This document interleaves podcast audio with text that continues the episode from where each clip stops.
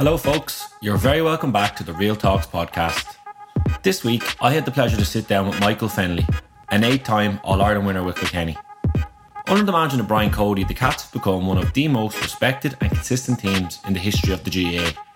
So it was fascinating to get an insight into the culture of the group, as well as that individual mentality that Mick has needed to survive and thrive in a high performance culture.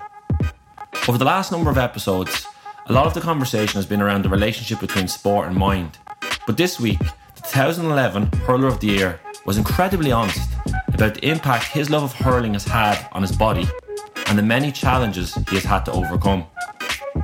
More recently, he's changed jobs, started lecturing, studied leadership, and began his journey into the entrepreneurial world. There is zero doubt that Michael Fennelly is much more than just a hurler. Before we get going, a special shout out to the Gaelic Players Association's Former Players event, which is taking place in Croke Park on September the 16th. More than 500 legends of our games come together to recognise the incredible contribution they've made to both Irish society and sport.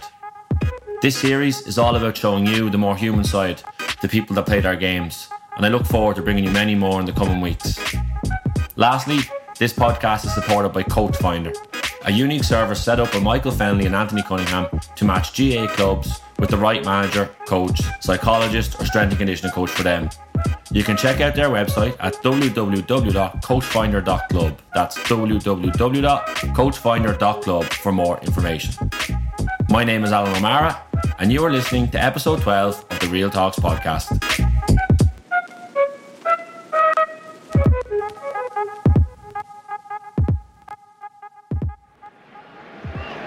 Here comes Henry Shefflin from the line ball once again. Inside towards Richie Hogan, trying to steal a march in the defence, it inside. Fennelly! Michael Fennelly! His first ever championship goal! What a time to get it! 35 minutes into the contest, and it's won seven to four points, and it came from the line ball, and it's delighted the huge throng of Kilkenny fans who've come up here to see their team win back the Liam McCarthy Cup if they can. Played beautifully in, wonderful fluent move, fantastic shot by Fennelly. First of all, just to say thanks for doing this and taking the time. I know you're a busy man, which we'll talk about as we go through this. Lots of different balls going on at the minute and juggling them, um, which is part and parcel of the life of an intercounty player, I suppose. I was going to start off just by asking it's probably the quietest August you've had in a while in terms of intercounty hurling. I suppose just how have you found that or how has that been for you? Yeah, it's not only August, it was, it was most of July as mm. well, unfortunately. I think we got knocked out the, um, the start of July. So yeah, no, you know, people say it's a break, but I've been rehabbing since last August, looking for games. You know, that went on for eight months of, you know, training on my own and doing running and trying to get that Achilles back up to where, where it needs to be. And that was a slog for those eight months. Uh, had had one or two small setbacks with the other Achilles as well, being aggravated due to compensation hamstring as well. Obviously, like muscles are not working the way they should be during that whole process. So that was a, a, tough time. And again, it was fine. I had plenty of support and, and from the players and from the management and the physios, uh, and that was that was really important. But obviously, my my championship this year was was two games yeah. within a week. So it was uh, Limerick on a Saturday, and the following Saturday we're playing Waterford, and that was it.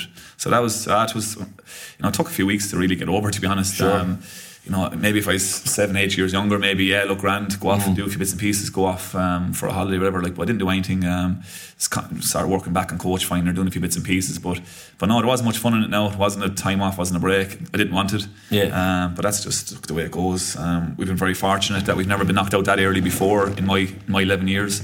I think in, in 2013 we're, we were knocked out maybe the end of July, start mm. of August against Cork. I suppose we were going maybe for you know six seven years of that about seven years of that stage seven eight years of that stage without actually and always getting to another sure. final so um, maybe back then it wasn't as bad but but this year definitely my my years are limited so uh, you take every game it's very precious at the moment yeah, I suppose like obviously when when any team or any player gets knocked out of the championship, but obviously it's a very frustrating time, and you you probably do a bit of soul search and you look in the mirror. But I suppose from listening to you there, it sounds like it was that even that little bit more frustrating because you've had to invest so much time and energy just to get back in the first place.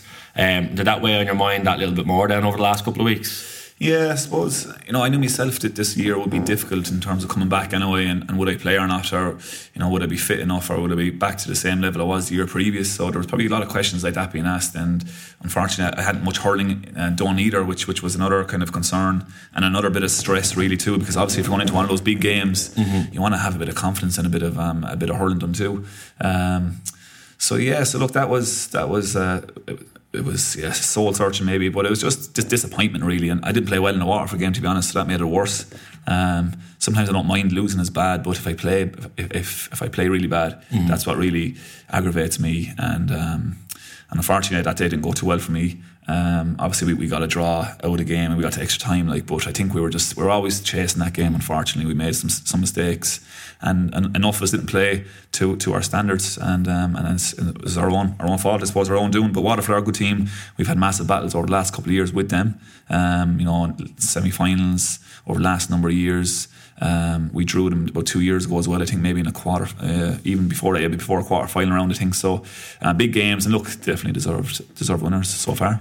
What's it like from the individual perspective in terms of having maybe not had the full season behind you, Joe? In terms of you feel sharp or maybe you feel like you've got the, the money in the bank for the want of a better phrase. Is it difficult when you're sort of who's back in for championship, or do you enjoy that aspect of it?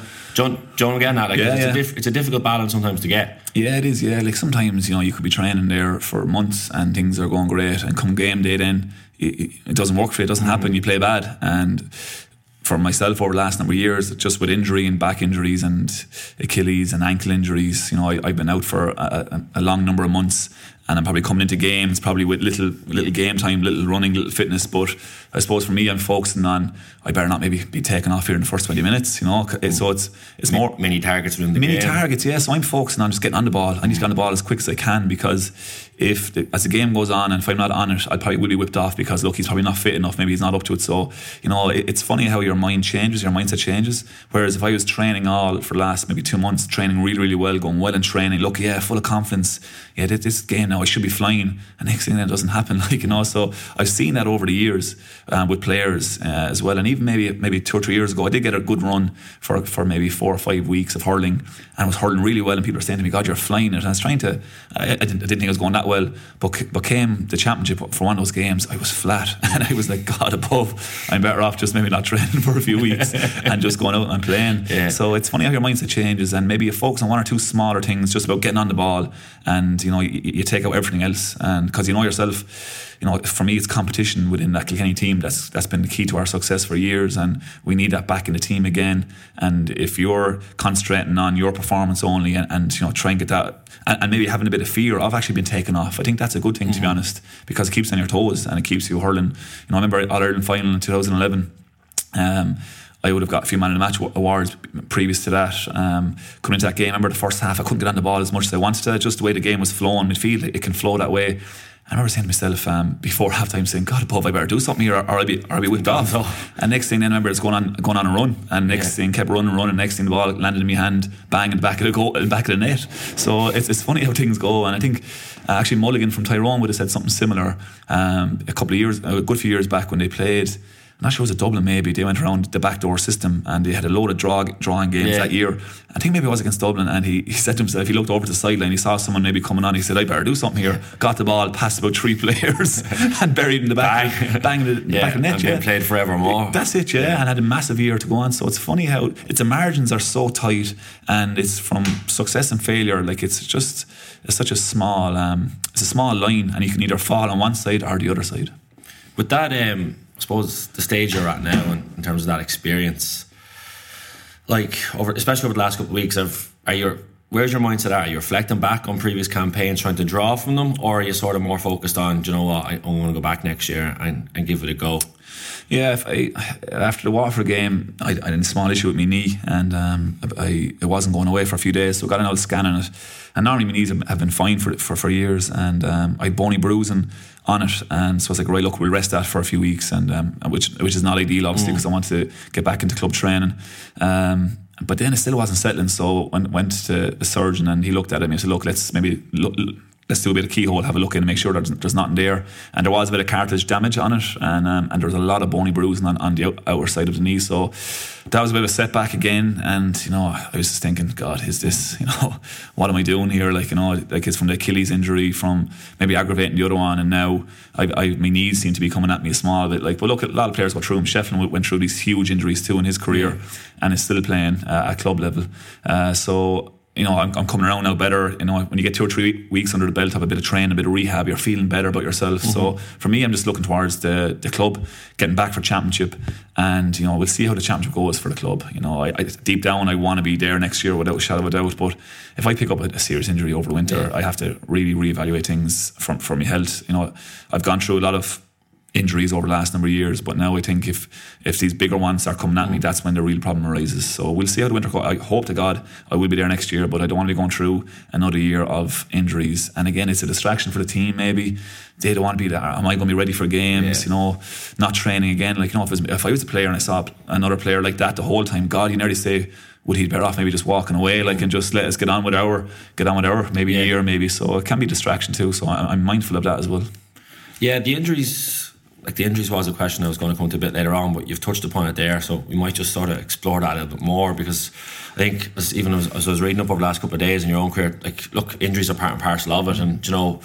when you put in so much time and, and energy with training with games, it's just a risk that very few get get lucky with and, and don't have to deal with.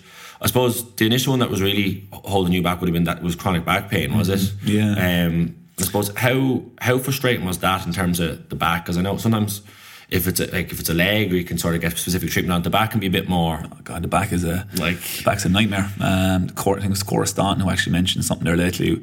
She had a back injury as well, and she said mm. again she couldn't do anything, no, and it's a really frustrating. One. Yeah, and I could relate to her as well. Um, this year I haven't been too bad at the back because, to be honest, I haven't been training. Mm. So it, it's when I start training, I think, and get into that intensity and those hits and the knocks and and a lot of running maybe in the harder ground in summer. April seems to really be the time that seems to come at me. Um, and whatever that is, it's a joints. Um, I have an arthritis condition which is not helping the whole situation.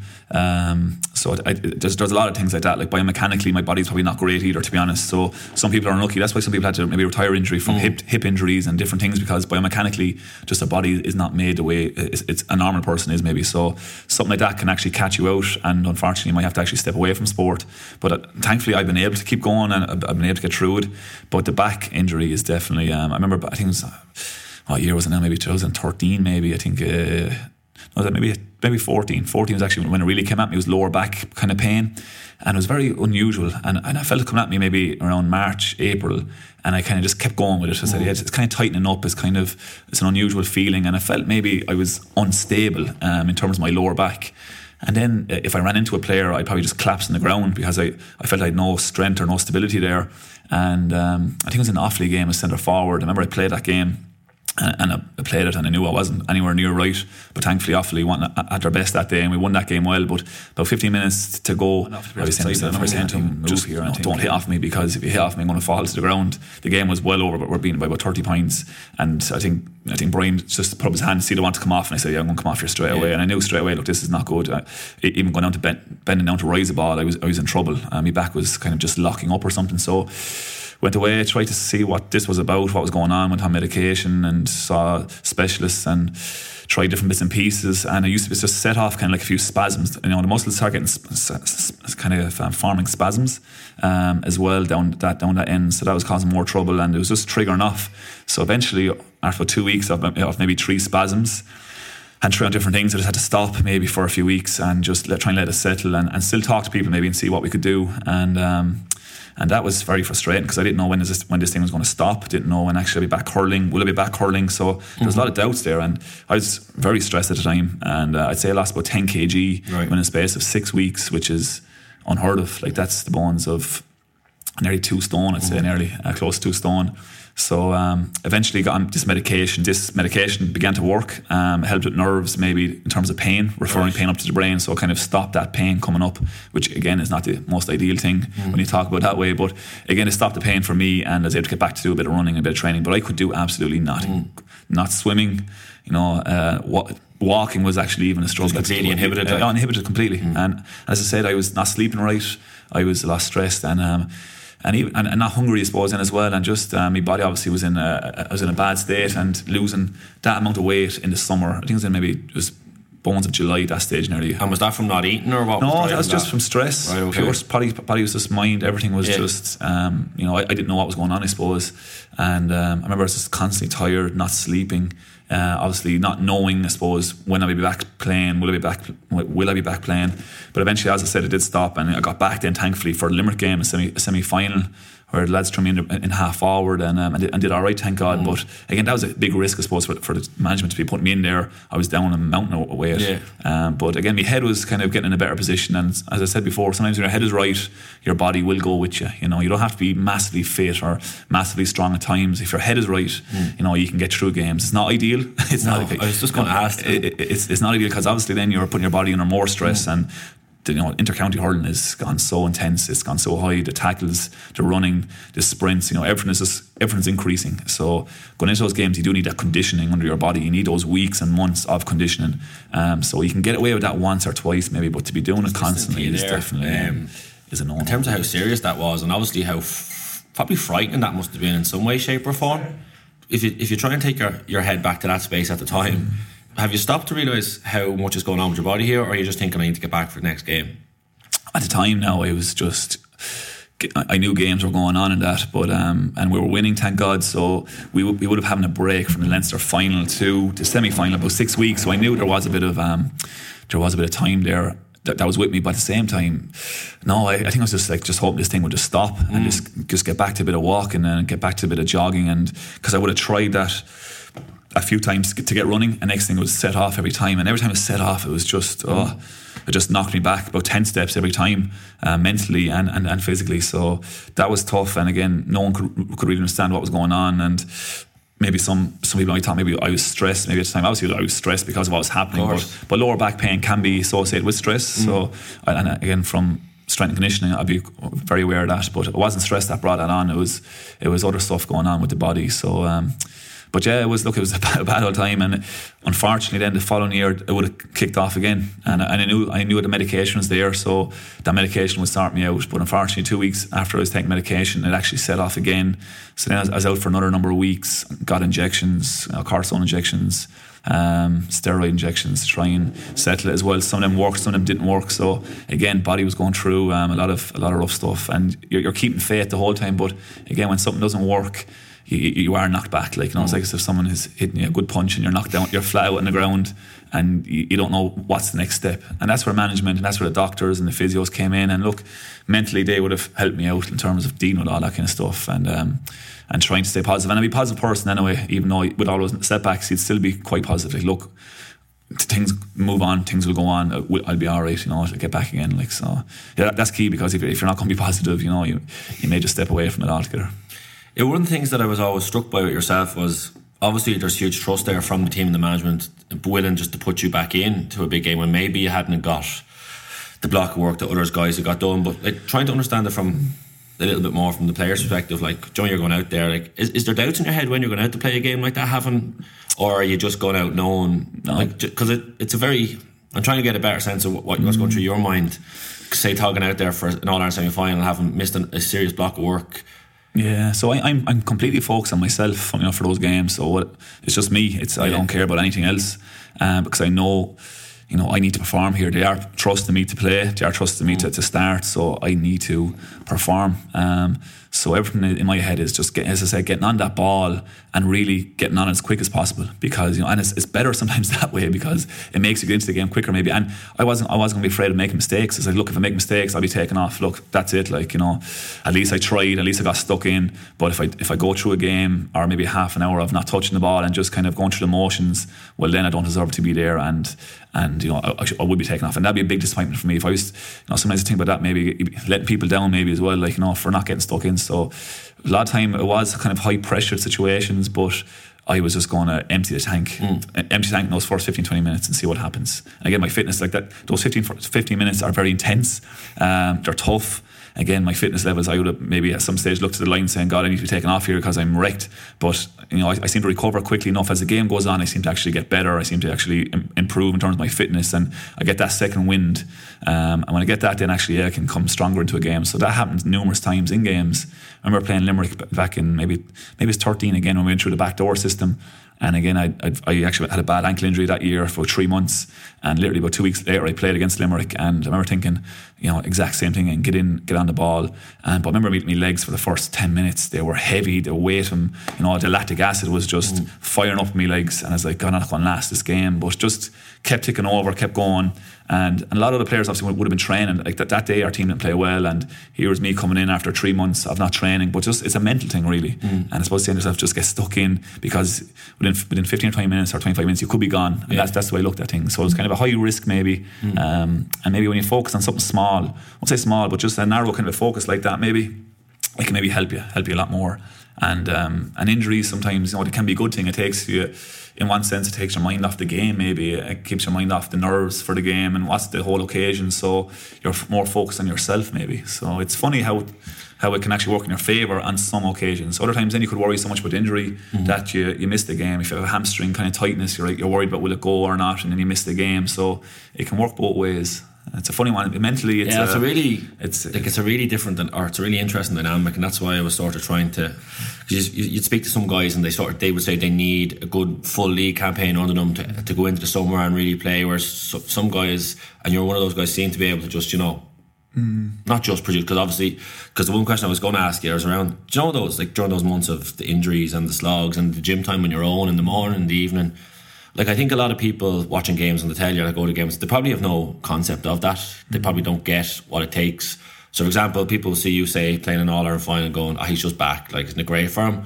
But I think I think it's important to note and, and to really like the, the, volume of energy and time that would have gone in just to get to that. I suppose one of the things that was sort of interesting asking is what's what's the big driver in your own head when you're doing those lonely mornings or those gym sessions by yourself or with someone one on one? What's the thing that's keeping the fire in the belly there? Because like I don't think anyone would argue that by far the easiest option is to say, "Feck this, so I'm out of here." Like my, my body's had enough.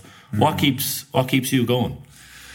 Yeah, it's, it's a good question. In the, the winter time, you know, at, time, at, times you do ask yourself, yeah, I know. what are you doing? You know, like mm. this is tough. This is this is cold. It's it's icy. It's hailstones. You know, and uh, you're in the muck and that, like, and and you're you could be coughing up blood maybe at the start, especially pre-season. Like it's a tough time for training and that. Um, this year in particular for me, obviously I was coming back from Achilles, so every session I was, you know, I, would be getting better. I'd be running like, you know, I, I'd learn how to walk again, learn okay. how to jog and all that. So these were all baby steps, and my God, and every time, every time, every time I see a bit of progress or a bit of progression, I'd be, I'd be so happy leaving mm. the, the, training field. So that, that that year was a bit different for me because you know, I need to get back running anyway. Like that's life um, for health and that. Like so, I need to get back um, into into normal fitness. But again, yeah, just I suppose from last year's defeat in the Ireland final, um, and trying to get back up. Like my, as I said, my years are precious at, at, this stage now, and trying to get back up to those heights again and playing in Croke Park and these, and it, not even Croke Park, maybe other places too, where you have big Nowlan Park, Thurles, mm. huge crowds, people backing you, people shouting, you know, supporting you, and and I've met so many people this year, um, in particular 2017, on the streets, and you know, so kind words, text messages about great to see you back, and hope the injury's coming on okay, and just really genuine people, and and, and that, that, I love that. And again, you know, maybe feel like you owe them something as well, maybe. But what drives me, I suppose, is this thing doesn't last forever. You get an opportunity to play in front of these crowds. You get an opportunity to play for Kilkenny. You get an opportunity to play uh, with, with, those team members, with some of the greats of Henry Shefflin's and JJ Delaney and Tommy Walsh. So these great hurlers where you can learn from. Like you're in an environment there that people would love to be in. Mm. So it's um it's very unique. And when, when it's over, like you know, I'd say it's it's it's probably desperate maybe I'd say in one sense. Like during the league campaign this year I would have been in the stand for every game. I wasn't even with the players with a good few injuries so there's probably two or three of us together the whole time in the stand. And just looking in like saying God you have an opportunity to get back out there again. Mm. and that's when you realise you know everyone would love to say God give me a game out there. The, the atmosphere the, the environment the hype you know the intensity the hits you know everything like that. Like so that's that that does open your eyes to be honest mm. um, when you actually step back from it and, and where you can't play and then you're like, I need to get back there. Whereas in some times during a season where you're training a lot, you're like saying, God, give me a break for a week or two. It's funny how it yeah. how, how, it goes, you know. And sometimes you do need to step back and actually have a look at from the outside and say, Yeah, look, God, this is this is great where we are, the environment we're in, and uh, playing for Kilkenny. So that's why I always drive around. I'm quite ambitious as well. We won all Ireland's, but I, I, never look at the past. To be honest, look at the future. Look at you know, work on the present. Looks at the future and trying to win as much as I can, I suppose, and do, do as much as I can. I don't want to be saying years years to come, God, I retired too early, maybe, or I didn't put in that effort, or if I do this, I don't want to have any regrets, really, I suppose, um, and that's really important. So, and we have a great environment. Brian Cody would have set up a great culture, a great environment, and that's the that's the foundations to our success, really. Without that, I've no doubt people would have been distracted by other things. They mightn't have been as ambitious. They mightn't have been as ground ground footed. And I, would say we wouldn't have won half the things, to be honest. You know, you can have a great, you, you could have an all star team there, but if they're not all you know, feet firmly on the ground, all not singing off the same hymn sheet, working together, you know, not getting ahead of yourselves. You know, that happens in a lot of teams mm. over the years. Uh, so I think he's been he's set up that structure, that environment, that culture that's key to success. And then it's about the players and I suppose coming together and whether you're good enough or not.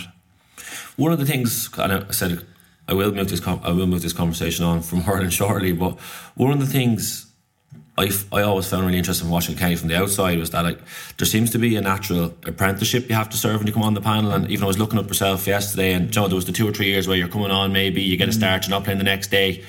And I was just it made me think about other counties because sometimes sometimes people take the short term attitude and it's if there's a great young lad just fire him in there play him every week. And sometimes that fella ends up being burned out by the time he's 23 24 25 I was just interested what you thought of that sort of well one how you feel about your apprenticeship looking back um, and if you think that sort of served yourself or even if it serves other people in the long term. Yeah, it, it really just really depends on the team. So back then we had a really really strong panel. Yeah. Like we had a strong panel of 35 players plus another 10 I'd say that could have been actually in on mm. the panel. So back then that structure, that system worked well for Kilkenny because it was a physical game. We had a big team, we had a strong team and you know a lot of us were 20, 21 years of age who were good hurlers and who had potential to come up um, but obviously there was better hurlers there ahead of us. Yeah, like you'd come through on what you'd won an All Ireland minor. Was it minor two twenty one? Yeah. yeah, so the three years, three in the four years. Yeah. Yeah, so, so there's a lot of boys trying to come oh, through. Yeah, well, I think we had maybe seven off our seven off our minor. Sorry, now let me see. We had sorry seven off our twenty one team on the panel. The year previous to that, there would have been maybe another seven or eight lads. You know, there could have been maybe a, a crossover of players still, but the year previous to that, then again, there's probably nine or ten players. So there was huge, like that, there was a huge amount, amount of players mm. coming through that time. Um, with Firth Kilkenny, there was a conveyor belt, some people would, would have elicited to that back then, um, of huge talent. And again, talent can come and go, and people can you know, moving on to senior is a big step. My God, from minor to 21 to, like, to senior is just, just it's four or five steps. It's not one step, you know, because the, the physicality, the intensity, the speed, the fitness, everything. And I would have struggled with fit. Like, I would have been quite fit when I was younger, but um, definitely just midfield around that time. I remember 10, 15 minutes into the game, again, I would have been thinking, how can I survive this? You know, this is this is yeah, crazy. I, I have to agree. So the, diff, the jump up is just it's, huge. It's, like. And it takes time to get used to that. Yeah. And and to be honest, there is you have one or two players who can actually maybe make that jump. Yeah. You know, they're special players who have who are especially talented. May not have have the fitness, but their hurling might get them through actually maybe those games. Um, so, so back then, that system for us, I suppose, it worked because we had so much talent there, and it was frustrating. Like we probably had players who probably did did move on. To be mm. honest, who probably could have hurled for. If they'd been with another county, they would have been stars yeah. um, of that county because they were serious caliber hurlers. I remember looking like there's 15 of us on, on the sideline for us and I was looking around I was like my god that team could go out and give that other team maybe a really good game mm. like that's how competitive we were back then um, and four years in I was on and off the team. I, I had a bad break of my scaphoid in 2000 in, of 2008, where I was actually playing league games, playing really well, happy yeah. with, happy with my performance. Played that happened with the club, was it? Happened the club, yeah. yeah. It was a bad challenge. I got, I got a shoulder actually, um, a bad shoulder into chest, but my hand came in front of me, and that caught that and broke it badly. So I had to get an, an operation. Actually, waited two or three weeks with a cast on it. It didn't heal, mm. so I had to get a screw into it three months I, I came to final, I togged out. Thankfully, got to tog out, but I could only hit the ball on my left side, couldn't hit on my okay. right. But and I still hope maybe to get a run that day, yeah. like I had trained a few, a few sessions. Um, but unfortunately, there was only one or two people who, got brought on that day, which is unfortunate looking back. You know, mm. there could have been easy another three players that come brought in, especially with the the score line against Waterford that day. Um, 2007, I would have played in the All Ireland final. At half time, came on and said Henry Henry done his cruciate. Again, I was, was very happy with my performance. So things were looking up, but I, I, maybe my consistency, you know, Martin Fogarty said to me, I'm not consistent enough maybe in training and maybe he was right in some cases, but in other cases, I thought like, look, yeah, give the fella maybe a chance, give him a run maybe and see. But with so much competition mm. and so much to, to, juggle from, and Michael Rice would have been playing the forwards around those couple of years, and he would have been a midfielder with me at 21, and I would have seen him as a really good midfielder. And I, at times I, I wondered why isn't he midfield, you know? Because he's um, and I said, thank God he's not, because he would have been challenged with me again, yeah. as, as, well as Derek Lyng. Cha Fitz came out around 2009 to play midfield with the club scored with seven or eight points, and he was partnered up with me that day. I scored one one or something. He got seven points, so he then was seen as a midfielder maybe, and then he started playing very well. Massive, uh, real confident player, confident player as well. So we had about four or five lads going for two spots, and um, and yeah, 2009 then came. Um, played some league games. We had we had a really strong team for those league games. Like it was it was unusual to actually have Henry was playing, JJ, Tommy, everyone was playing, and as midfield for a lot of those games, played well, like, quite well uh, even though the games were highly intense and they were tough. Uh, got about the mumps then. That, that kept me out to play for about two months. And then we were playing Galway in about two or three weeks. And I was coming around to a bit of hurling. Cha had an injury. Derek Lyng had an injury. I had an injury, but I had a, I, I was recovering from the mumps. But I was like, yeah, I put myself forward for this.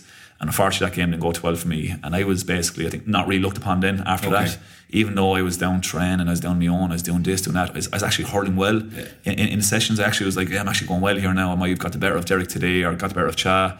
But I think my mind was made up maybe that Michael maybe he's not good enough okay. um, this year.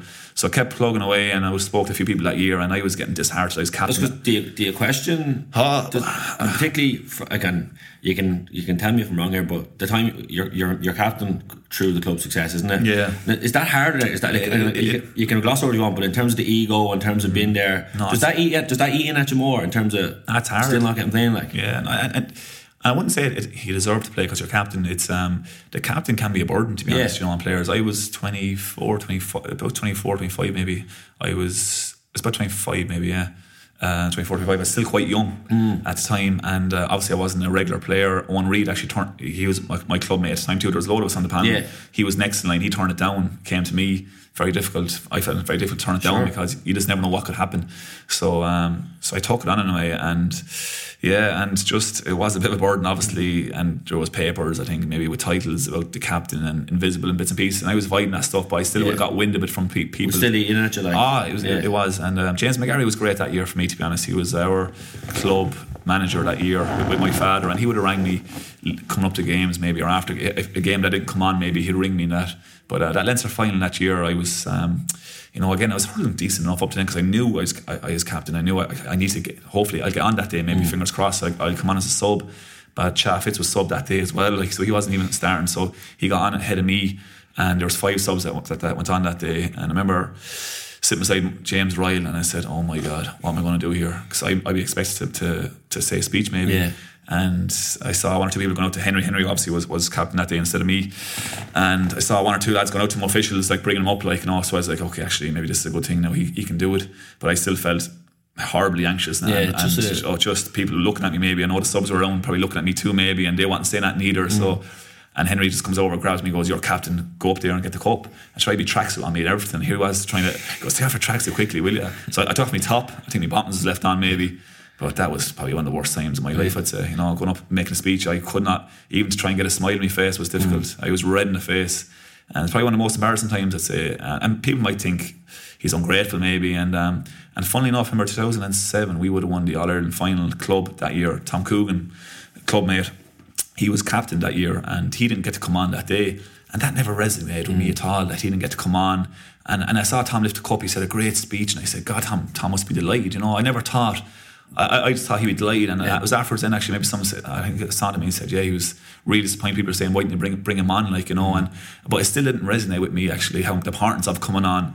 I just thought maybe actually he's privileged to be obviously captain, sure. But uh, obviously just the, the penny dropped to me in 2009 when I had to do that, and I I was just in a bad place. And again, we spoke to one or two lads about it, and they were saying, look, just keep keep going, and maybe and would have got one or two phone calls then leading up to the All Ireland um, about maybe dropping the captaincy maybe uh, from close people mm. and uh, very close people who were saying, "Look, you're better off maybe just getting rid of this." And was it feeling a burden on your shoulders? Like that was heavy. Yeah. It was a heavy burden because we, we bet Waterford in semi final again. It didn't come on, um, and I would have been you know throwing everything into kitchen sink that time. And and to be honest, I, I remember marking in some train sessions like I was probably marked out, but the Cha was in a great form that time. Mm. He was Mark and Derek Lyng out, with Mark and Richie Mullally out, with Mark and Michael Rice out, with uh, Mark, Michael Rice was hurling really well that year too. Like so, there's just the lads were in great form to be honest, and some days I'd play well too, but they were ahead ahead of me to be honest. But not coming on then obviously made it harder. And then in the final itself, then I remember just saying, right, three, we have three weeks to the final, four weeks. Again, would have spoke to James McGarry beforehand on, with, a, with a phone call, and I was saying, he was saying, look, just throw everything at this. Just every session, just leave everything out there. And that's why I did. I said, look, I'm going to do everything I can here now. And if it's not good enough, it's not good enough, and, and we'll leave it at that. And I kind of made a decision to, to ring Henry to say, look, do you want the captaincy or what, what, what do you want to do? And he said, look, you're the captain, it's yours. Um, you know, and so I actually had a speech kind of somewhere in my head, started three weeks beforehand. That was it. I was captain. I was happy enough with that time. Whatever happens, happens. Yeah. And um, and I was content with that. I was praying to God to come on. Like that day, I was just you know on the sideline and I was just you know hoping, hoping. And the game was probably going coming away from us. Um, in that, in that, but never, we're never panicking, you know. I don't think we ever panicked in, in that day. Funny enough, even though PJ Ryan was putting off unbelievable saves, and I was just like, you know, I was actually I was at that game that day. He was Oh, it's unbelievable. in Yeah. And Tip were flying. They Yeah. were well on top in certain areas. Like Seamus Callanan was, was unbelievable that day. And and thankfully I got the call. And TJ Reid got the call, my, my club mate at the time as well. And TJ would have been quite young at the time as well. He might be maybe been 20 maybe.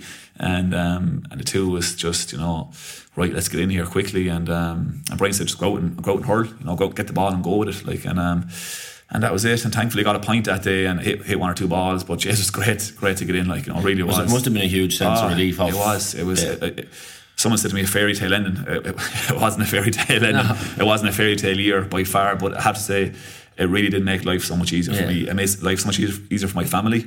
They wouldn't have said much to me that year. I'd say. But I know they were they were there for me. They were they they text and, and, and that, but they you know they found it difficult, I suppose, to bring up to, to broach the, the, the subject. And I probably wasn't really talking about either. But definitely they were probably feeling a lot, a lot more pressure than I was, maybe because of newspaper things, of, of public talk. They would have been in the that surrounding in the stadium as well, maybe like you know. So they would have went through a lot maybe worse scenarios than I did. But it definitely, it, it, look, it, it, it, it made life easier to, to go up and say the speech. You know, we had. Uh, they, that, that year they wanted you know, no one coming in onto the field and people broke in and stuff mm. like so I have to say it, was a, it was a great spectacle I have to say it was one it was uh, in my sporting career definitely probably was it's, one of the highs maybe obviously of lifting the cup and saying a speech and, and getting to come on but that year could have been if I didn't get to come on that year I'd say I would have, I would have packed it in Would you? I would definitely Because I would- like from listening to you, I, I even I, I wouldn't have known. I saw from a player, I would have thought about what that was like from the like from your ego, from your pride, from your, for your own mental state. But it obviously sounds like at the same time it actually turned out to be quite a character building year for you, and that like you took it and you took that determ or the, the frustration, I suppose, and I mean you really kick off from there though. Is that fair to say? Over like Yeah, like again, I I was probably coming and going over those year, years. Like I got man the match in, in that 2007 All Ireland final with the club. Um, there was different things like that happening, and and I was going, I was, I was going well at different times. But it came on at half time in, in All Ireland 2007, played well, had a really strong. Uh, League campaign 2008 I was hurling really well 2009 I had one or two hairy games not great but then I played against Cork Tipperary played really well in those games as well in, in the league games and then got about a mum. So things were, I was getting a lot of setbacks during those years, unfortunately. But um, but I remember 2009, we're on, we're on the holidays um, afterwards. But actually, I'd club kicking off straight away, obviously. And sometimes, even in the, even in the shower after the Ireland final, I was thinking club, club action now next week, and Because I didn't get to hurl a whole lot maybe Sure. in those games. And that's for me, I need to show myself in those games. So we would have won the four in a row as well with our club during Yeah. those four years from 06 to 09, which was important for me. So um, then the, obviously then we kept going that year to the Ireland final. We got to the Ireland Club, Club Ireland final 2010, and um, and we won that. And actually got a ham, bad hamstring tear a grade three in that final. And so I was like, God above, now this is March. I've had no league games, and obviously back then we had a strong panel, so Yeah. you, you need to be getting into the league to really sh- to try and get into championship. Because once you hold your place, once you get in there, you can maybe hold your place Yeah. easier than actually to get in. That's the way I looked at it. So I was like, this is not good now. Um, out for another four or five weeks. Um, but thankfully got to, got a bit of hurling to me, got to start and never looked back since, I suppose. But in 2009 on the holiday, I remember talking to Michael Kavanagh in the pool and I was saying, I'm giving it one more year and that's it. I'm definitely, and he was kind of looking at me kind of, you know, like, you sure? Like, you know, but I, I knew by him too, like he was kind of, he knew me frustrations. You know, I was on and off. He was playing since he was 19 years of age on the team. He didn't know what it was like. And we're talking to Noel Hickey in his last year with Kenny, he was sub. I think maybe it was 2014, maybe. He was, yeah, maybe 12 or 14, I'm not sure which one it was, when Noel um, moved on. But um, I remember talking to Ballyhale after we won the, the All Ireland and that, and we're celebrating on the, month, the Tuesday night down there. And he said, "This this is no crack at all. Being, being, a, being, a, being a sub, like he said." God, how'd you do it? And I, those years, and I said, we did. A good few was put in. And I, I said, I, I nearly packed it in too, to be honest. And like John Dalton, he another exceptional hurler as well. Like he would have moved on maybe quite early in his career too. I don't know, was he 27, 28, and he and he went went aside. John Tennyson was unfortunate with a, a cruciate injury, which which unfortunately he had to move on. Like he was 06 centre back. People have seen him as the, the next centre back for the next 10 years. Yeah. And through shoulder injuries and knee injuries, he, he got caught up. Brian Hogan was competing for that place too and got in there too and held on to it. So huge competition. Mm. And if someone gets an injury, that could be your that that could be a good thing for you nearly to get in there. Uh, obviously, it's, it's not great for a team, not great for that player, but sometimes like that, things, small things like that can actually get you in the team, and then you can hold your place. So it's a, it's a it's a minefield to be honest. Yeah, you know? like that's what like, I, I, was just laughing there as we were talking about it, like because even like so like from the from the news perspective, they look in, they think Kilkenny hurling great, you know they're thereabouts every year, loads of All Irelands. But even just from the little conversation there, like there's so many ups and downs in between, and twists and turns, oh. and spikes and troughs. Um, and I suppose you've clearly had loads of good days and some some really bad ones as well. Mm. Um, I suppose just even like, I'm just thinking there, just talking like, what's what's life outside of hurling like as all this is going on? How are you managing that when you know that world is, yeah. spiky like? Yeah, it's, it's it is spiky. Yeah, and look, we've been very fortunate uh, for the success we've had. Like over the years, like I know some players same career as me with 10 or 11 years and they've no All Ireland finals. Mm. I've won maybe, like, you know, so very fortunate to have eight All Irelands. It's, it's, it's yeah. mad. And I don't really think about it now, to be honest. Um, but maybe in years to come, I might reflect back and say, God, yeah, we were very fortunate mm. to, to, to, have done what we did. But um, life outside is all right, you know, it's, it's good. Obviously, there's an expectation of you when you play, like you, you, you've set a level now for yourself. So that probably brings extra pressures maybe on, on, certain players that like you have to try and reach to that potential every time or reach to that standard. And if he, if he goes small but underneath it, yeah. God, he wasn't great. You know, like TJ, TJ Reid would have been, you know, TJ is exceptional hurler, like, and people mm-hmm. are expecting him to dictate games every time now, like you know, which which does add pressure, yeah, like you know. Does, yeah. Um, and he would have he nearly retired himself. Funnily enough, he nearly stepped away a number of years back as well because he wasn't getting his place. Mm. And um, again, it's, it's amazing how actually some players could have actually fell off the, the, the bandwagon and and you know Kilkenny team could be a lot more different over the last number of years. Um, might have had the same success, like, but but again, it, it just shows yeah how how that them small things and small margins there can can go one way or the other way so easily. But life outside is good. Obviously, hurling is a big big part of, of my life, my family life, and, and it's not it's the norm. It's not it's not any different. One thing is frustrating. I suppose you can't plan. You know, we've been we've been successful enough with our club too over the last couple of years, and we haven't won won a whole lot. But um, we, we, we do normally get to maybe the end of October or so. But you might only have a few, a few weeks off. You know, yeah. You, I'd say the most I've ever had is maybe four weeks off for a, an off season. Um, and that was I remember we we we did four in a row, obviously with Kenny from 06 to 09. We did the four in a row with the club the same years. So we went went on to um, to Leinster and maybe onwards again to, to Club All Ireland. So not a hurling I was doing back then, and obviously college, uh, a small bit of college at the time too, hurling. Uh, so it was constant, and I wouldn't have got much weights or gym programs in around that time because we'd no off season. Like mm. we were hurling straight through, yeah. straight through the year. So, um, so that was look, it was good. But um, but definitely you do need an off season, I think. And whether it's playing a bit of soccer or playing golf or whatever, it's good to switch off. But like four weeks is is not enough. You know, you, you take two weeks off, probably physically and mentally, yeah. but then the last two weeks of that four week break, you're actually beginning to, to think, think about going back. Think going back. So before you're even being called back, your actually mind is getting back to that way. You're minding yourself a lot more. I would have seen players back. Um, before 2010, over those four or five, six years, they would have come back maybe a bit heavier. Um, body weight would have been heavier, obviously, uh, higher body fat percentages. Um, you know, fitness terrible, and you know that was the norm. Now, yeah, you don't get to start from scratch anymore. Lads are back and they're back with a bit of fitness. Yeah. They're um, smart. They're not as overweight. Obviously, they have a small bit more weight in them, and obviously, you, you do need to, to take a break and to chill out. But it's um, it's the mental thing really. I think that you need to switch off, and it's difficult because mm. um, teams are coming back earlier. There's you know there's more backroom teams now, there's more things going on, and you're looking for that extra edge yourself then as well. Like, so you're wondering how can I get back on the team, or how can I get in there? How can I, what can we do to beat to get back up to those levels again? Like, so you're always thinking about that too. But um, but it's important to switch off and play a bit of golf, or go for a walk, or read a book. You know, and I I try and do a bit at times. You know, because um, it's healthy and mm. it's good for you, and it's um, it's good to step away from the hurling and try and um, refreshing the brain, I suppose. within a season that, particularly for yourself, where so say that was those those four years with the club where it was rolling one after the other and around and around we go mm. again. Where is like you're, what age you're you? In your mid twenties, sort of early twenties, mid twenties, going. Yeah. Like, is career on your radar there, or are you just happy enough working along because you want to hurl? At that time, it was a massive appetite to, to, to hurl and to win and, and mm. to be successful and to play for Kilkenny and to play for Ballyhale. Uh, career wise, again, I, I, kind of fell into my job at Ulster Bank, came out of college, got a job straight away, and I was, you know, I was in a bank. A lot of my um, friends and um, and other college students in my year would have been working in restaurants and that. Sure. And a lot of them had to emigrate because the jobs were actually um, there was very little jobs. So I was very fortunate to have a job and I was working in a bank, and so I was actually happy enough working in Kilkenny. Very little travel. Uh, I was hurling there obviously as well. So everything revolved around Kilkenny for me, and that was important. So I had a I had a great um, a great structure to my day. Um, the Pembroke Hotel there, John Ryan was great for me. He'd say, "Look, come in for your dinner every day." So in there, big dinner every single time. Didn't have to worry about where I'm going to get lunch. Um, again, I would have got a car as well, maybe a bit, a bit, later on, 2011 again. So that was something, again, a bit of stability, looking after, not to be worrying about paying out for a car and all that kind of stuff. So them kind of things were helping. And but I had it, I, had set up to my day a process where I'd be eating a scone. I'd have my breakfast in the morning. I'd have a scone at 10 o'clock. I'd have my dinner in the Pembroke Hotel. I'd have um, a nutrition bar maybe at three o'clock and a yogurt, and then I'd be having a sandwich in or something before training. So I my day was just structured. really, really structured and really regular. Right. And that helped because I knew where I was every day. I was in the office.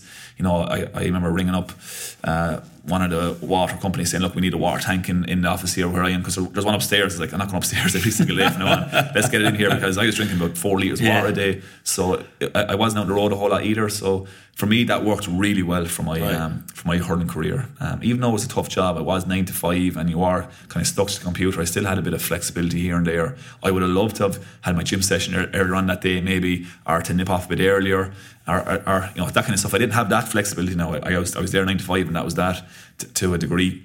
But now my lecturing role, obviously, you have summers off, which I found difficult for a year or two because I'm, I'm normally on the go, I'm normally on the move. I don't like just yeah. sitting on a couch all day watching. And the TV. structure was then set up. Yeah, yeah. I, I found it, I found it hard. Yeah, from um, from my Ulster Bank days to uh, to college. And funny enough, someone will say, "Oh God, how could you find that hard being off the summer?" But yeah, just like what I do with myself and what I do when I was looking at other things, looking at other business ideas, and and um, yeah, I found it hard to at, at the start, but now I'm I'm better now. But I need to be yeah. busy. I need to be kept going.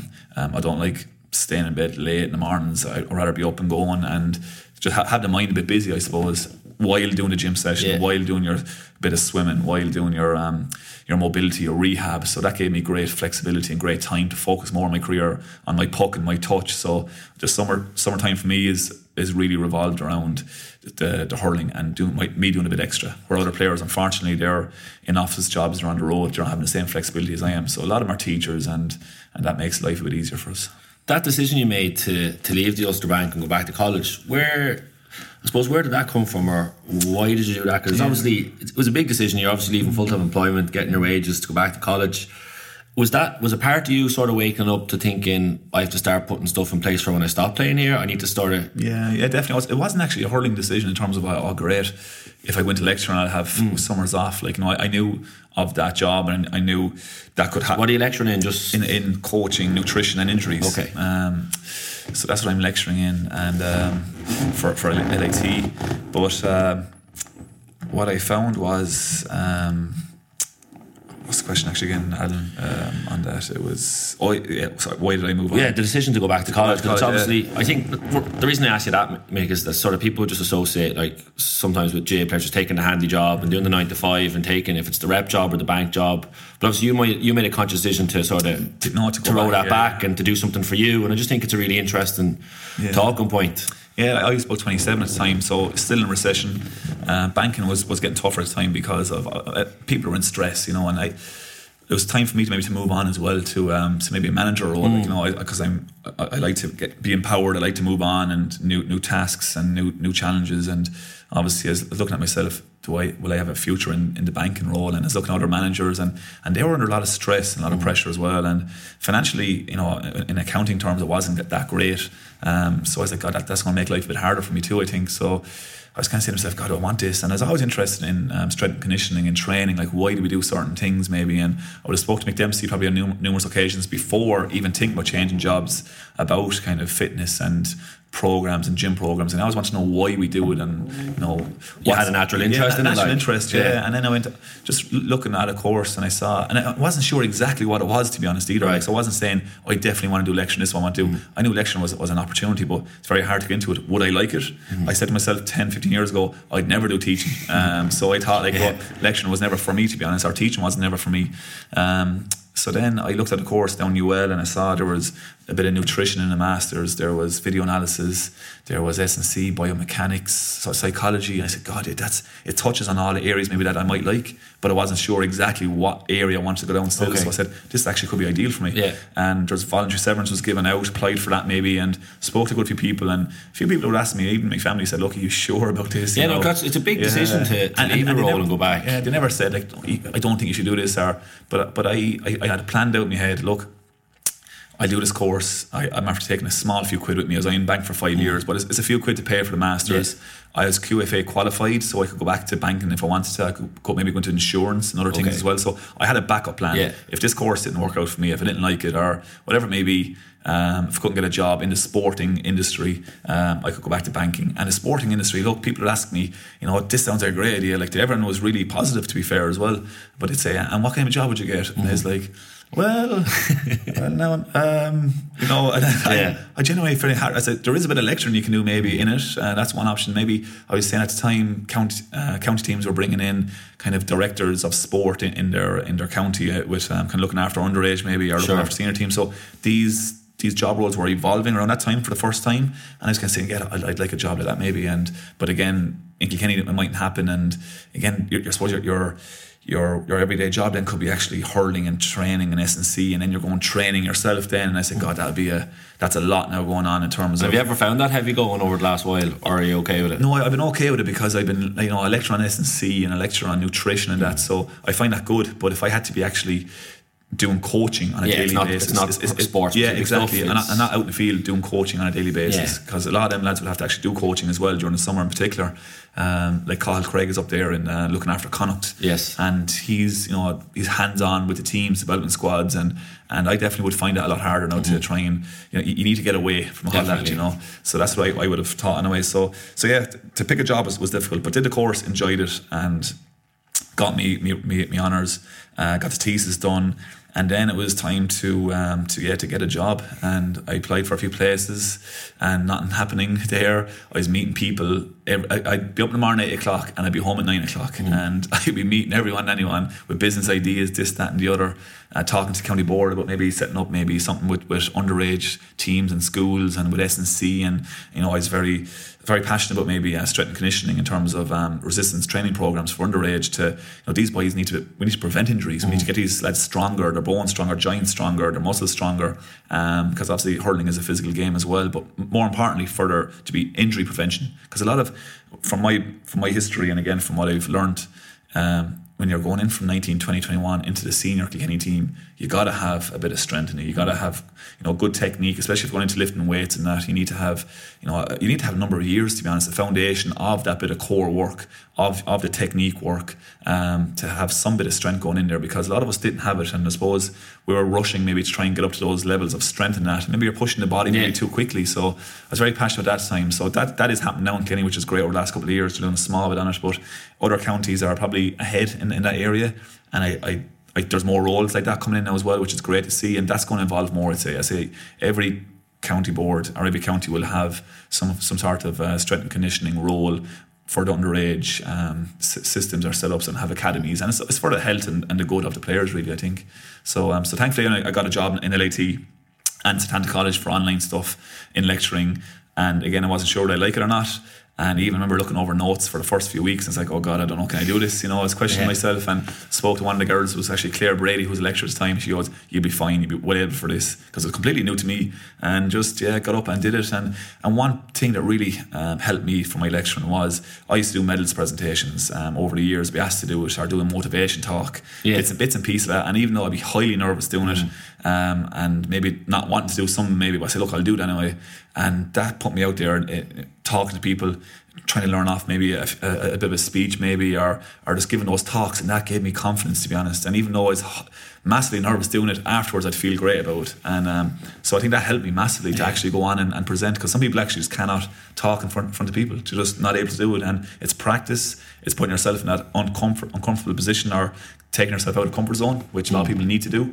And I think I learned a lot from that, to be honest, just doing them Yeah. medals pres- medals presentations. No, sometimes we forget about sort of the little things that you get exposed to, and even so, another example of that is like going to do your media duties as part of a team, or whatever. You just get used to speaking your, Mm-hmm. Yeah. your thoughts in front of a group, or whatever. Um, I suppose you you reference getting out of your comfort zone there, and it's clearly like since going back to college, I think that's that's something you're you're constantly chipping away at a little bit yourself. I know that you've set up Coach Finder as well with Anthony Cunningham, isn't it? Yes. so- Um, so might tell us a little bit about what that is in terms of Yeah, just a quick snapshot of what I suppose me and Anthony met each other um, properly at the All Stars 2015. I would have met him after one of the All Irelands, uh, 2014, I think, when, when or sorry, 15 maybe after the All Ireland when we played him. Um, I met him in the players' lounge afterwards and just chatting to him. Just I, I happened to be standing beside him, seemed like a nice fella. And then we're on the All Stars trip, and funny enough, I sit beside his wife. Um, uh, on the way over to um, to Dallas, and I didn't realize it was his wife for a few minutes, and then she goes, "Why I'm Anthony Cunningham's wife and me?" And we're like, "Oh, how are things?" Whatever, and uh, we're having a chat and just having a bit of crack. you were behaving yourself, are you? we're having a bit of crack, and, um, and it's funny enough. After, after two or three days, you know, got very friendly with me and, and Anthony, and she was like saying, "God above all you Kilkenny lads, you're all actually sound." You know, I thought I wouldn't like any of you. She was saying, and got fierce with Anthony, and he was on about the club and stuff, and. Uh, and p- people onto him about you know managers and and who you think for this job and would, would someone do be good for this number for, for, for teams and so forth. And I was saying yeah I was thinking something similar a few years back but I was thinking how would you set it up or how would you do it? And he was like saying maybe a website. And then I was like yeah. And then that, that was it. And then for about two or three days I was, that was in my head because I love business love business talk love thinking about things and, and creating ideas. Uh, but maybe I might be that great of, of delivering it. You know thinking is, is one thing but actually delivering is another. So then you know I remember meeting met him in the airport and said look let's actually have a chat about this when we go home. And I said I've been thinking about it a bit, a bit more maybe. And this this kind of a matching kind of a service a recruitment service could, could actually work. So then we went, came home and we sent out a few emails a few surveys to actually see first of all is there a need for this? Because again we didn't want to be setting up something that um, that there was no point to and there was a need for it from, from what we found. Uh, so we set up a website basically where clubs can come on register their details looking for an S&C coach or a manager or a physio or a nutritionist or, a, or just a, a one session with someone. They'll register details, what exactly they want. Coaches will register with us as well who are looking for jobs, who are looking for these one-off sessions. Um, you know, it can be a psychologist, it can be a nutritionist, a physio. And again, if they like a particular job, they can just apply for it now online. Um, if the club likes their CV, likes what they see, they will basically accept them, have a chat, have an interview maybe, and go from there. So that's the service we're doing. We've changed the website around now to make it more streamlined, to make it easier. what is the website? Uh, it's www.coachfinder.club. Okay. And again, we're trying to get out there more. Obviously, a lot of clubs and, and people are not aware of it. So again, we're, we're at the early stages, but the website now is is, is pretty good, mm-hmm. and the background is very very strong to it now, where it'll make it a lot more streamlined for them to, to meet up and to see who's out there. And because a lot of time, you, you might you know no no offense to managers, and a lot of people actually are going away from management because there's so much pressure now involved in it. Absolutely. But the same people probably go around to different clubs On and stuff. circuits. So and we have a lot of strong people coming through colleges now who people are, who are unaware of because S&C has gone really big now. So um, we have access to them. I'd have access to a lot of them in LIT, seeing them coming through, and they're top top dollar. They're, they know the, the needs of players. They know about the coaching, the bit of psychology, the nutrition. So they know elements of that. You still will need other people as well and other specialists. But um, but it's good that that's coming through. And I think clubs now, when people are realizing, okay, we need someone here who actually has a qualification. so the, the classic thing was always, you know, you, you get a club chairman or a manager ring someone and says, Do you know someone? And then you get put in touch with someone, and just because they're the person you got in touch with, you sort of go with them. Exactly, So, yeah. I don't correct me if I'm wrong here, because I'm just trying to read between the lines, but it's actually trying to help the clubs find the right person the for right them. person, yeah, and and the, the coach to find the right club for them as Yeah. well. Like as in, you could have ten maybe jobs there with different clubs, but you know, and maybe three or four of them around your area, or maybe it's, it's a youth development that you're looking for. It's a younger team, and you want to go in maybe and try and progress Okay. these younger players. So it's exactly it. It's, it's what meets your needs, which is the key to this thing.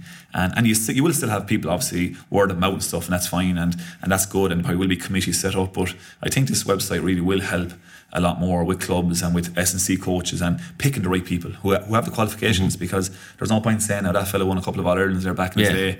Like that day is long gone. Mm-hmm. You have younger lads coming through now who know their stuff. Coaching, you- no one, no one can actually just, just step up and coach. You need to actually be educated in now in terms of what you're saying, your coaching cues, you know, how you present yourself, how you talk, how you communicate. So from there, myself and Anthony decided, like, look, you know, the core element of our business is yeah matching up people um, with with the clubs. But now we're saying, look, they need to be coached now as well. So we have a mentorship program set up. Um, it's online as it's, online in terms of um, advertising advertising it on the website. And we have a, a form there you can fill out basically about your strengths and weaknesses and a bit about yourself and, and where you can improve in that. And basically, if you want to meet meet myself or Anthony, we'll meet them, go through basically um, how to improve your communication skills, how to give proper feedback to players how to improve your coaching, um, how to do one-on-one meetings. So again, people are, are not educated on it. And so this is a, a small snapshot, maybe a small workshop of doing that mentorship program. And a lot of it's pictures and it's, it's, it's easy to understand. And again, the way we'll deliver it will be easy and even a bit of fun, to be honest. So that's one, n- another product we're looking at. There's two more products as well. We have a leadership workshop now happening as well.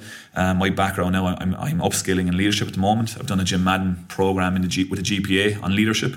Did that in 2016 went on from there to do an accreditation of a cert in Maynooth uh, in leadership. So that's complete now as well. And now in September coming now, I'm starting a PhD in leadership and coaching. So I'm revolving my, myself around that area of coaching and leadership. I, it's a niche there that I love, I like, I'm passionate about. Um, so I'm looking forward to that four year study, which is going to take a bit of time. Yeah, yeah. But again, I, I do want to coach when I'm older. So, you know, for me, this this this ties in lovely with my my lecturing career because obviously you do need a PhD now for lecturing. It ties in with um, doing some leadership talks with corporate companies. So, you know, we're dealing with one company now in Dublin who, where we've actually workshops set up at the end of September. Um, so again, that day will consist of um, leadership kind of activities, of team building, of trust, of communication. So whatever the company is lacking, we will build activities around that where people will come together, managers, and actually um, help them, I suppose, get help build relationships really. I'll do a presentation on culture and leadership through kind of sport and business because I have a business studies background as well, uh, four years a degree done down in Cork, and um, and as well as that, you know, you can have a brainstorm um, as well about the values of a company. So you know, companies are growing quite quickly now, and maybe they need to. You know, just really look at maybe the leaders in groups, try and develop leaders, unlock potential in certain employees. Because again, people there are certain things you can unlock from employees, and there's plenty of talent within that com- within companies, mm. and it's just a matter of maybe getting the best out of them. So we want to invest maybe in companies, and the last thing then we're doing is youth development workshops. We've done a few of them already.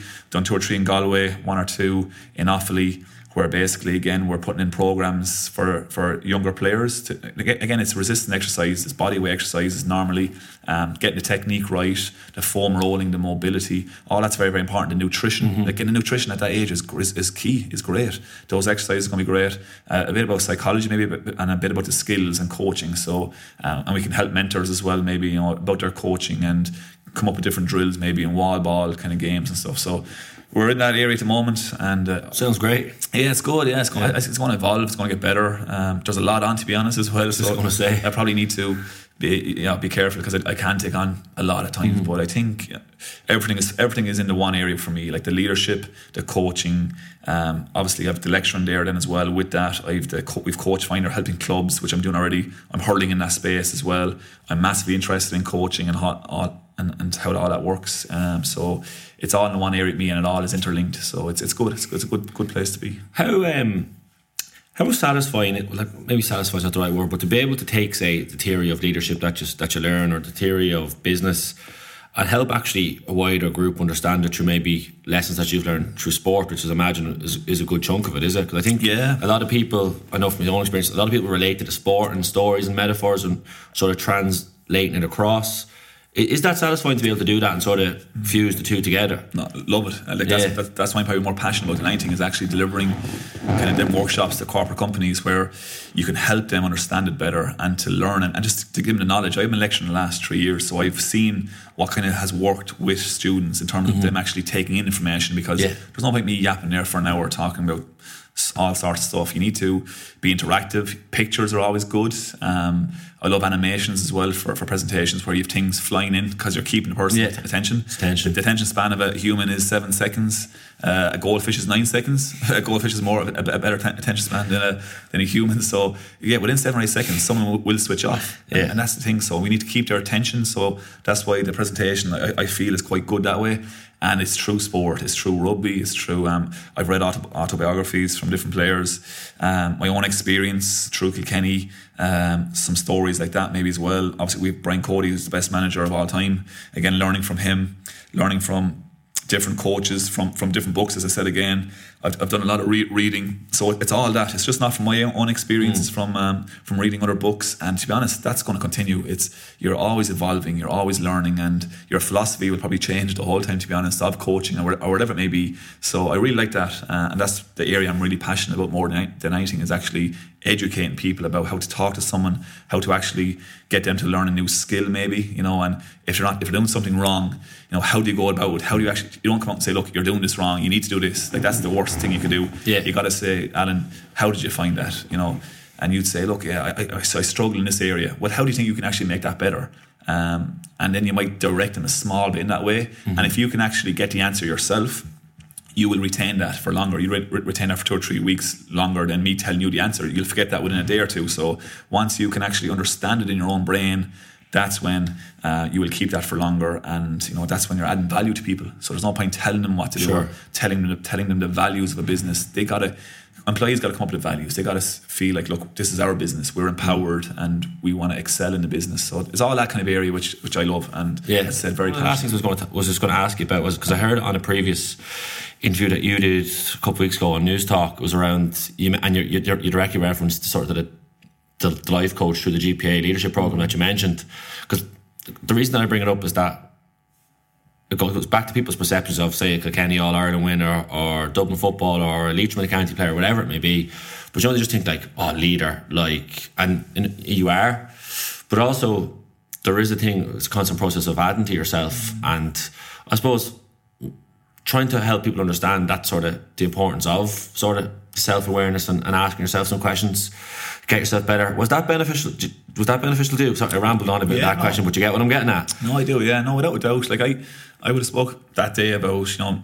I, I didn't require the GPA back in 06 to hmm. 2010 because to be honest, they're only set up maybe about f- from oh, o- just up in 02, so there are four years in existence when I came in in 06, still rel- relatively new, wasn't recognised by the GAA maybe until later on, maybe 08, 09, I'm not certain on the date, but anyway. Um, but the GPA obviously, yeah, like they're there for advice and that, and, and I always found look that was good to have, and, and to be honest, when I actually did make the change from um, Ulster Bank to actually leaving it and going to do a masters. I did speak to the GPA. I did speak to them about like what they thought of this idea maybe, and and you know met with one of the the life coaches at the time actually to go through a few bits and pieces, and, and he knew straight away from what I was talking like. Look, you want to do this. Look, Yeah. I can see it. Like you know, and sometimes you need, to be taught, taught that. Like you're talking it, and somebody say, "Look, I can see it from you. You're passionate. You, you, you might have a love for this, and this is definitely worth the risk." And you have a backup plan. Like so, I found that good uh, in terms of you know, changing careers. Um, and obviously, then over the you know that went on. That was 2013, and the GPA for me was evolving more and more and more in terms of their services that they were offering, in terms of um, the mental support too for players, in terms of you're going through a bit of stress, a bad time, you know, even stress of playing hurling or Gaelic football, like that's a lot of players go through that in terms of nerves, and it's good to have someone there maybe to, to fall back on. So for me, it's always it's a, it's a security to have that. And again, these things can be costly, but these it's actually free for the Yeah. GPA players, and that's that's that's excellent to have because obviously money can be strapped to some people. And again, you want it confidential as well. You might want to tell a whole lot of people, and that's fine. Um, but for me, then really in 2015, when I saw that leadership course, Jim Madden, that's when really I kind of dived into the whole thing and um, and started re- realizing, okay, these are great these are great services here that are being offered. I need to be utilising these more. I was given a, life coach during that process as well. And again, I got, to find, out more about myself. I did a personality test with Fran as well. And and again, even though I knew bits and pieces about myself, to hear it from him and to see it actually, it's better. And I could understand myself better. I could understand myself, my weaknesses, my strengths. And again, that self reflection of what I need to do better what I need to do better in meetings. Maybe I need to kind of hold back a bit. I do get quite passionate about things, but don't let it blind me. So I learned loads through that personality test, through talking to Fran, to find out more about myself, what, where, and what I want to do. And I went on to do that accreditation for the, the leadership in, in Maynooth. And now here I am doing a PhD in September. And don't be jumping into a career just for the sake of it because you don't know when you're going to get injured. You don't know when you're going to retire. You might be told you're, you're, you're not in panel next year. Mm. And here you are in a job that you don't like and where the hell am I going to go? And you fall, you fall into a hole and you're lost. And I know the GPA are still there and they will still guide you, but life is a hell of a lot harder. Door, a lot more door, doors are going to be closed. So it's important that you find a career that's right for you, because uh, that will create happiness. If you're happy in your in your work life, in your in your everyday life, your hurling or your Gaelic football will um, will obviously um, benefit from that as well. And that's proven. That's that's a stat actually. I think that Dermot Earley had from an AFL study where they actually looked into it, and players are actually striving on the field because their family life or their personal lifestyle is in a good way. Well, I think that's the that's the perfect note to end on. I just want to say thanks a million for your honesty and for your insight there over the last over the last hour or so. I think the, the reason I sort of brought up that question at the end is particularly true. You know, there's people everywhere that don't aren't enjoying their job or afraid to make a change, and sometimes it is about find someone to trust to talk to, mm. um, and that's job. That's that's your mental health. If that's relationship, sometimes you just need to go and have a chat to someone, and, and it's okay to do that.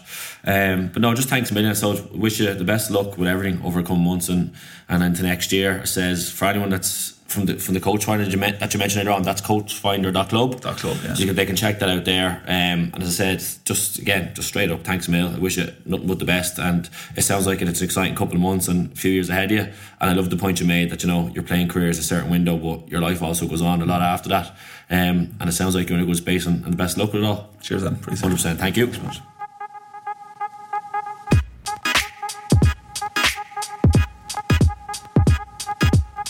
Before you pop those earphones out and stop listening, I have one or two things that I'd love to run by you. First of all, I just want to thank Michael Fennelly again for his honesty and his insight. The Kilkenny team is a group that has fascinated me over the years, and it was just so enjoyable to hear from such an important part of that group about what it takes to be an individual and survive and thrive in such a competitive environment. If you've made it this far, I'm hoping you are now a fan of the Real Talks podcast and the unique insight we try to bring you each week. With that in mind, I have a small favour to ask. This is a tiny independent operation, and by tiny, I mean I go and meet the lads with a recorder and two microphones that fit into an old Cavan boot bag of mine. So if you've liked this interview, or any of the previous 11 for that matter, with the likes of Kevin McMenamin, Brendan Maher, Eamon McGee, Cora Staunton, please just take a second to pop them into a WhatsApp group or pass it on to a friend to help us spread the word. At Real Talks, we're all about quality over quantity, and that's why you never see us using sound bites out of context or trying to trick people into listening by using clickbait tactics. We try our best to make good content, so you choose to listen to it. And with that in mind, I just want to thank every single person who has helped us now rack up over 37,000 plays from over 80 countries, including the likes of Cambodia, Cuba, and Japan. It's just crazy every time I think of that. But thanks to each and every one who's helped make this happen and who's helping it grow in popularity. My name is Alan O'Mara, and you've been listening to episode 12 of the Real Talks podcast.